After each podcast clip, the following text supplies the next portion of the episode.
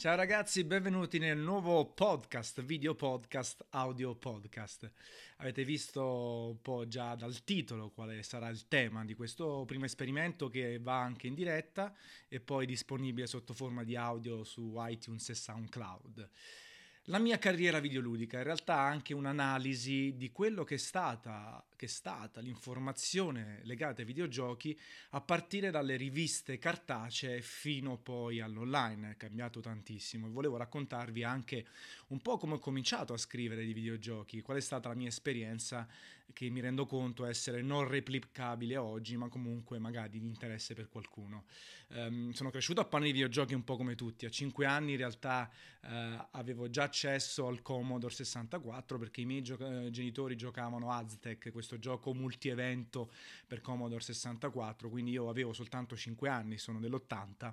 e giocavo anche io, guardavo i miei genitori giocare e, e imparavo qualcosina, c'erano altri titoli tipo thriller, International Superstar Soccer che cercavo di assorbire dai miei genitori, i quali poi si sono fermati quasi subito in realtà, non erano grandi giocatori, però a quel tempo si portava anni 80 e tutto e quindi si giocava anche ai videogiochi, faceva figo, no? Anche con questa grafica particolare, questa cosa nuova rispetto a quello che siamo abituati oggi. Quindi loro si sono fermati quasi subito. Io invece ho continuato e sono diventato un nerd di prima categoria, un nerd eh, che, mm, che mi ha permesso di giocare tantissimo, forse anche troppo, poi il VIC-20, eh, l'Amiga, il primo PC Amstrad e ci sono anche piccole mm, piccoli dettagli, piccoli aneddoti legati anche alla scuola. Al tempo chi giocava non era proprio uno visto benissimo, comunque ne ha visto già come nerd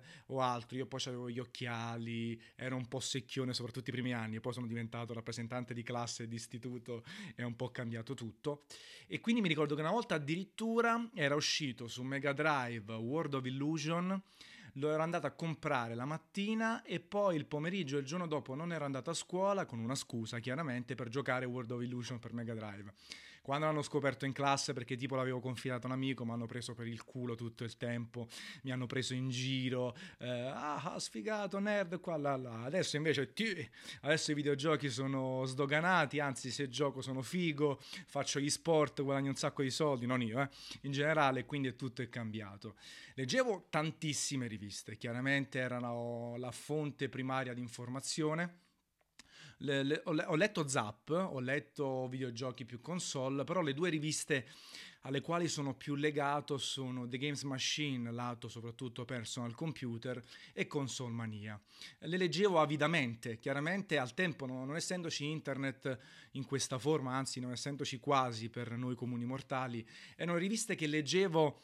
una, cinque, dieci volte sulla tazza e poi rivedevo, rileggevo il voto di qua, di là, la posta dei lettori, era una cosa fantastica, anche l'odore che c'era, che, che trasmettevano queste riviste era una roba che ricordo ancora oggi perché c'ero legato tantissimo, adesso purtroppo la carta è molto più sfuggevole, no? si legge un qualcosa, un quotidiano e poi lo si butta subito comunque lo si legge anche con un po' di superficialità, invece al tempo davvero anche per, come dire, per giustificare no? I, I, soldi spesi, le 3.000 lire, 5.000 lire, non mi ricordo quanto erano, leggevo più e più volte le, le riviste eh, cartacee e conoscevo a memoria la firma, eh, il pensiero del redattore, quello che c'era. E forse anche da qui oggi sono così legato al portare avanti la firma di un redattore, alla faccia, il rapporto con i lettori, perché al tempo davvero conoscevo tutti come se fossero dei fratelli. Ero particolarmente legato, ad esempio, a Raffo, che ancora oggi collabora con Game Time, e la sua scrittura in prima persona che dava del tuo al lettore. Ero legato a Davide Tosini su TGM, ma anche con Somania, il Toso, che ancora oggi lavora nel settore dei videogiochi, anche se dall'altra barricata. Stefano Silvestri eh, di TGM, che era il caporedattore e che oggi gestisce Eurogamer.it. E un altro aneddoto che volevo raccontarvi è come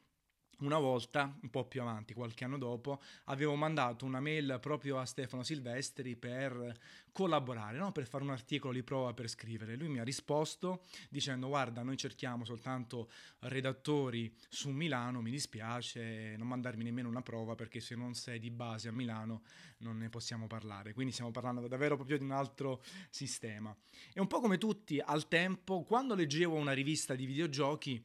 eh, ero anche legato a una piattaforma, alla console war, anche se poi non esisteva la console war come quella sui forum degli anni 2000 e a seguire. Però patteggiavo soprattutto per le console Sega, ero proprio un segaro e segaiolo clamoroso, nel senso che quando c'era un'esclusiva godevo se non c'era su Super Nintendo, quando arrivavo multipiattaforma, anche sapendo che magari su Super Nintendo i Street Fighter e Mortal Kombat erano superiori, però magari cercavo di patteggiare per la versione per Mega Drive. E quindi comunque chiaramente avevo la mia inclinazione anche se poi ho preso il NES, il Super NES, ero eh, meravigliato da Super Mario World, quindi giocavo tutto, però al tempo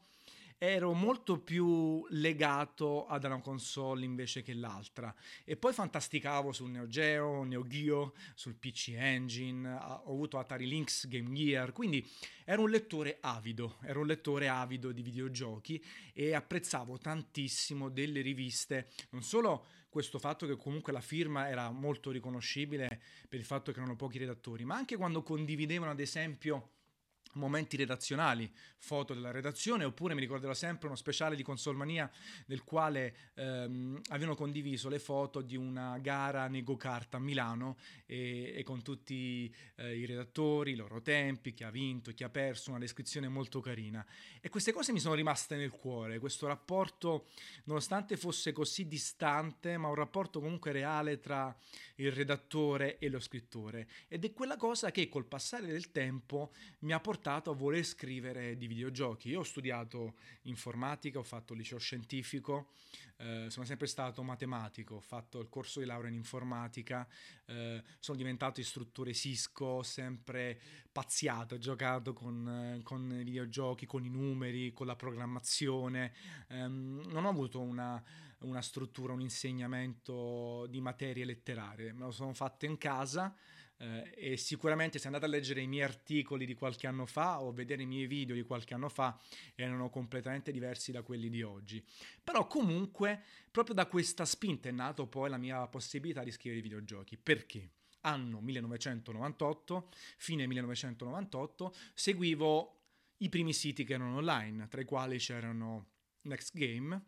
e eh, alternative-reality.com. Era un sito che mi piaceva la grafica, era frizzante, era quasi più segaro che altro e quindi lo seguivo in maniera assidua. Eh, c'è un restyling grafico, non mi piace tantissimo la galleria immagini del sito. Allora cosa faccio? Contatto il webmaster, il grafico del sito, Marco TMO Giammetti, e gli scrivo guarda, ehm, secondo me per far vedere le foto di un articolo, di un gioco, è molto più carino se fai una galleria, una sorta di pop-up che compare e permette di scorrere le immagini. Guarda, io ho appena cominciato l'università, programmo, mi diverto, se vuoi ti faccio la galleria fotografica. Lui dice va bene, va bene, gliela faccio. Lui rimane contentissimo di questo fatto che clicchi l'immagine, compare il pop-up, puoi scorrere, puoi mettere una descrizione. Mi fa, ah grazie mille Antonio, gentilissimo, cosa posso fare in cambio per te? E gli scrivo, guarda Marco, sai che c'è? Mi fai fare un articolo di prova sui videogiochi? E lui accetta. Quindi eh, gli scrivo un paio di cose, eh, gli scrivo eh, due articoletti vari, un'anteprima, eh, un, eh, una su vecchia su Dragon Slayer, una sorta di remake eh, e altro. E lui dice: Guarda, non scrivi affatto male, parliamone. E da qui comincia un po' tutto quanto. comincio a scrivere di videogiochi, semplicemente come redattore, redattore vengo messo in squadra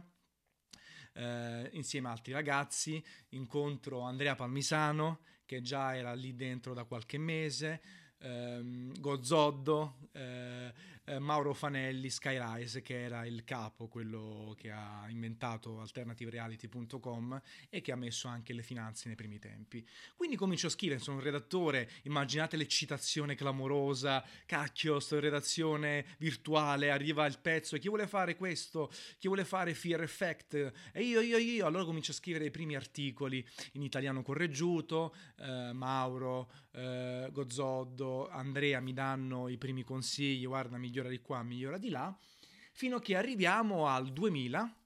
eh, arriva l'ECTS. L'ECTS è una delle fiere più importanti europee, si teneva a Londra, vado in trasferta, me la pago io in pratica, loro mi pagano secondo me un pezzettino, mi danno un compenso, ma mi pago io 800.000 lire il viaggio e l'alloggio e intervisto Dave Perry che mi mostra Sacrifice, Sacrifice anno 2000, in realtà già scrivevo da un annetto e mezzo, però a casa, eh, con un pubblico generico, ehm, sui forum cominciavo a bazzicare. La mia prima fiera è datata 2000, 18 anni fa, eh, ECTS. Intervisto dei peri, che figata, Sacrifice, eh, un gioco meraviglioso dal punto di vista estetico ed è il primo gioco poi a cui do 10 l'anno dopo, due anni dopo, una roba del genere. Perché poi nel frattempo mi creo il mio spazio, no? Perché sono entusiasta, scrivo, do la mano alla grafica, alla tecnica e divento caporedattore PC. Quindi si crea la sezione PC, con me alla, alla, alla caporedazione, lì ero un grande nerd, montavo i computer,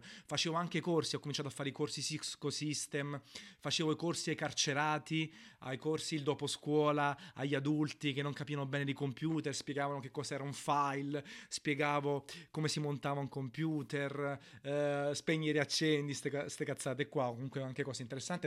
ed è stata un'esperienza meravigliosa. Quindi divento caporedattore PC e poi si avvicina nel 2001 il mio primo E3 di Los Angeles le tre di Los Angeles, andiamo in tre, io Gozzoddo e Skyrise, Mauro Fanelli. La sera prima non dormo per l'eccitazione, cazzo le tre, la fiera più bella al mondo dei videogiochi, un miliardo di anteprime, che figata clamorosa. Davvero non dormo come un bambino che ha visto l'Eldorado, sto sul letto, guardo in alto, mi eccito eh, per, per, la partenza imminente. Il giorno dopo si parte, la mia epopea, no? 16, 18, 20 ore di viaggio con scalo, siamo siamo in un quartiere con i messicani un po' fuori mano, mi muovo da solo verso la conferenza Nintendo e poi eh, quella Sony, eh, mi perdo e poi ritrovo la strada, eh, spendo 40 dollari di taxi perché non so ancora muovermi, ho difficoltà a parlare inglese. Eh, noi volevamo sapere, my name is Antonio. I primi appuntamenti, tutto molto bello, tutto molto eccitante, tutto molto difficile, tutto anche se vogliamo pioneristico, perché comunque i siti online erano pochi. E proprio in questa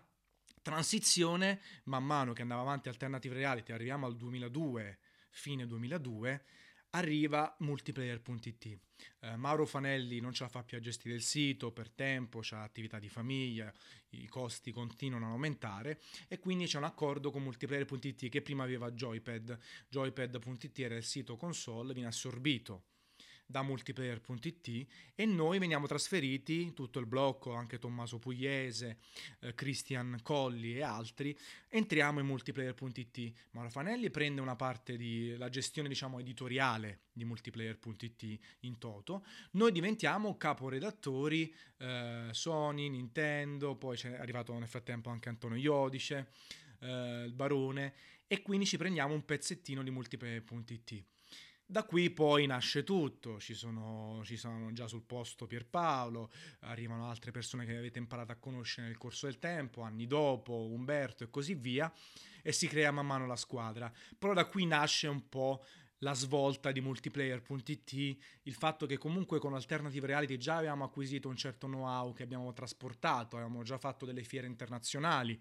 sapevamo già fare dei contenuti video. Abbiamo portato la console war che avevo inventato io insieme ad Mauro proprio su Alternative Reality, questo forum super letto dove la gente si scannava, ma comunque con molto sarcasmo, con molta bravura. L'abbiamo portata anche su multiplayer.it e, e poi andare, nel senso che adesso poi magari evito di dare ulteriori dettagli, altrimenti ci metto 40 minuti per fare tutto questo podcast, ma da qui è nato un po' tutto. E proprio oggi su Facebook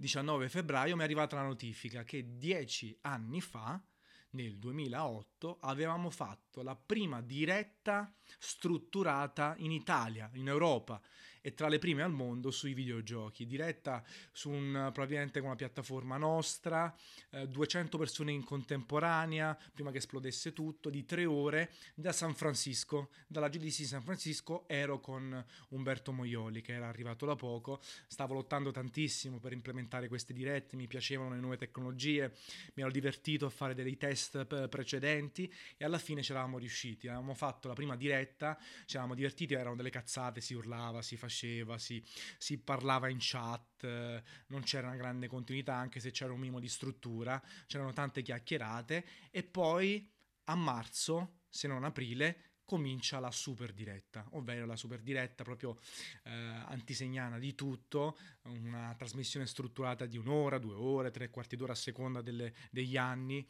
dove si parlava di uno o più giochi specifici, c'erano domande e risposte con i lettori e poi tante cose che oggi sono più difficili da fare. Mi rendo conto che nel 2018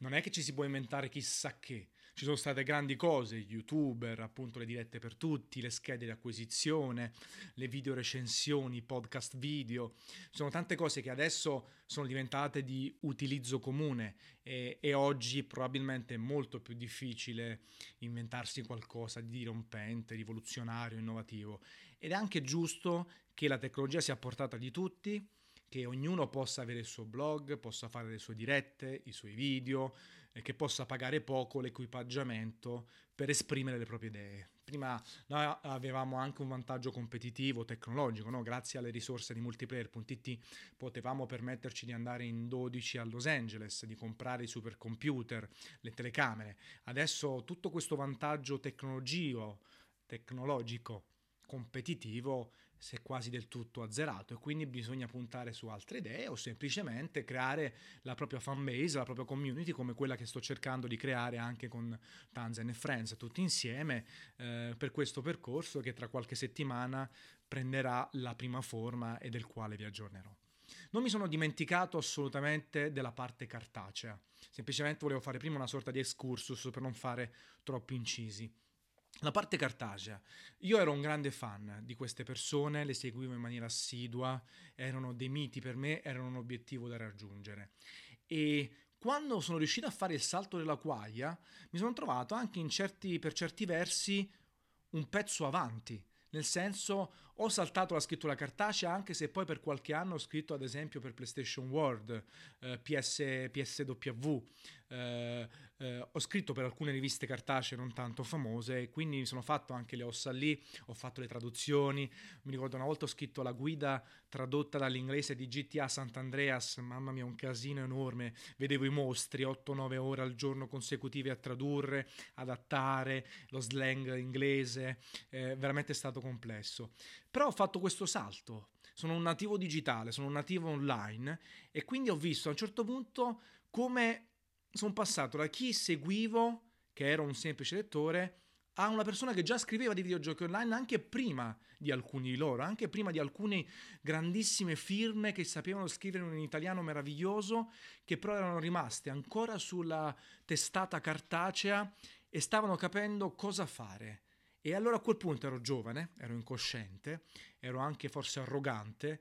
e mi ero anche incazzato, se vogliamo, ero anche incazzato verso una parte di questi giornalisti, una parte di queste riviste che non erano riuscite a reinventarsi online, a fare un sito collegato alla cartacea degno di questo nome e quindi vedevo che con multiplayer, con alternative reality eravamo più sul pezzo, più veloci, più brillanti, più dinamici con i primi video mentre chi stava sulla cartacea rimaneva un po' elitario, forse un po' snob, dal mio punto di vista, che era anche un po' stupido, no? Era un po' arrogante, era un po' superficiale perché ero giovane, avevo 20 anni, 23, 22 e così via. E quindi ero anche incavolato su alcuni dei miei miti che non riuscivano a fare il salto online, a confrontarsi, a rispondere a tutte le mail, a scrivere sui forum e a trattare chiaramente i redattori online come se fossero di serie B, perché quando poi ho incontrato qualcuno di questi, magari in qualche press tour,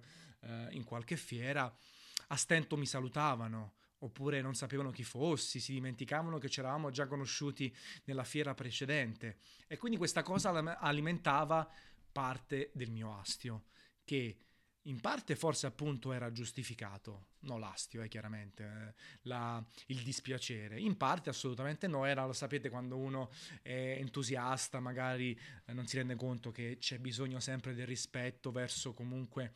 eh, le persone con più esperienza, un po' come oggi se arriva un ragazzo che si apre il blog e dice a me di Tanzen non mi frega nulla, sono molto più bravo di lui, faccio il sedere così e magari questa cosa può essere anche vera, però magari rispetto per quello che ho fatto anche io nella mia generazione online insieme ai miei colleghi ci deve sempre essere, perché se oggi abbiamo snoganato dirette e video recensione, magari anche grazie a me, Antonio Iodice, per Palo Greco, eh, Matteo Santicchi e tantissimi altri eh, del settore, e se io scrivo di videogiochi lo devo a Stefano Silvestri, a Raffaele a Raffo, eh, a Davide Tosini e a tanti altri che non ho citato eh, ma che sono tanti, Mattia Ravanelli, Walone, ce sono tantissimi, adesso poi eh, mi dimentico qualcuno e mi dispiace, volevo soltanto citare quelli a cui ero personalmente più legato senza nulla togliere ad altri che magari seguivo, ma di meno, ecco.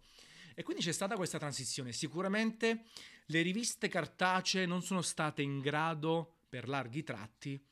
nel seguire la bolla di internet. E tante sono rimaste indietro, alcune sono fallite forse anche per questo, altri per fortuna sono riusciti perché IGN Italia per fortuna ha ospitato tantissimi scrittori più anziani di me e bravi, Eurogamer.it, poi c'è Roberto Buffa che già faceva tante cose online, che ha avuto un periodo in cui si è dovuto rimettere in gioco e poi è riuscito alla grande con Game Time. E poi tutti i giovani, quelli arrivati dopo di me o dopo i miei colleghi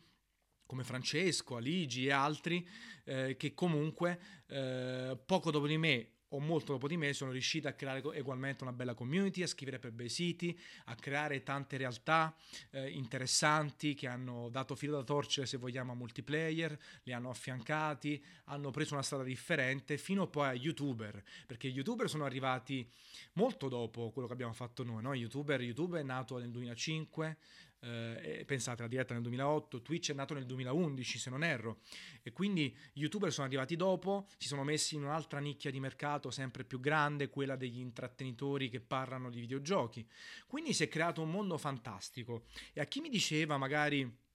Guarda, ma non pensi che adesso alcune riviste, alcune realtà, alcuni personaggi legati a multiplayer, Every Spazio Games possono subire lo stesso destino di, delle riviste cartacee. Io dico di no, perché siamo sempre online. Lì il problema delle cartacee è stato tanto il mezzo di comunicazione, secondo me, non la scarsa bravura di qualcuno. Il fatto che uno è rimasto in un mezzo di comunicazione che è stato aggredito, soverchiato, eh, in maniera repentina da, dall'online. Qui invece rimaniamo online. È chiaro che gli youtuber si sono presi una bella fetta di mercato, gli investimenti sono cambiati, ma tendenzialmente c'è spazio ancora per tutti per fare video, dirette, parlare, avere un sito di informazione, un intrattenimento, influencer, il marketing, la comunicazione. Ecco. Quindi è chiaro che eh, Multiplayer, EveryEye, Spazio Games, Eurogamer, IGN sono cambiati nel corso del tempo, si sono adottati, chi meglio, chi peggio, si adatteranno in futuro, però tendenzialmente il mezzo di comunicazione è quello, quindi eh, anche io spero che di riuscire anche se adesso ho 37 anni, spero di riuscire a parlare di videogiochi ancora per tanto tempo, col mio modo di vedere e appunto creando una community come quella di Tanzan Friends, creando delle persone che mi stimano e che vogliono lavorare con me non a caso questo progetto, eh, non dico che è unico in Italia, però è abbastanza particolare, ecco, aprirlo a più persone possibili che vogliono scrivere, condividere una passione e divertirsi. Se ci riusciamo bene, altrimenti abbiamo, abbiamo fatto qualcosa nell'ambito dell'informazione ai videogiochi e senza mai dimenticare il passato, senza mai dimenticare chi è arrivato prima di noi e senza mai dimenticare le risorse che ci sono state messe a disposizione che abbiamo sfruttato, perché poi siamo stati bravi a sfruttarle al meglio e a ottenere dei risultati. Ora staremo a vedere che succede in futuro, ma sono assolutamente ancora oggi iper eccitato per quello che verrà e pronto ad assorbire i cambiamenti, adattarmi se voglio, oppure non adattarmi se non voglio e poi, come dire, prenderne le conseguenze, ecco. Questo è quanto, 25 minuti buoni di podcast molto interessanti eh, e quindi come al solito poi vi eh, voi che lo ascolterete audio, perché poi questo podcast va sotto forma audio su iTunes, eh, SoundCloud, sul blog e così, e così, via, di condividere la vostra opinione, commentare, lasciare 5 stelle su, su iTunes, mentre adesso poi io invece fermo la parte di monologo e mi dirigo sulle domande in diretta che però chiaramente non metto nel formato audio. Quindi grazie a quelli che mi ascoltano a livello audio, vediamo se questo esperimento funziona, una bella capata in bocca e io mi fermo un secondo per poi passare alle domande in chat.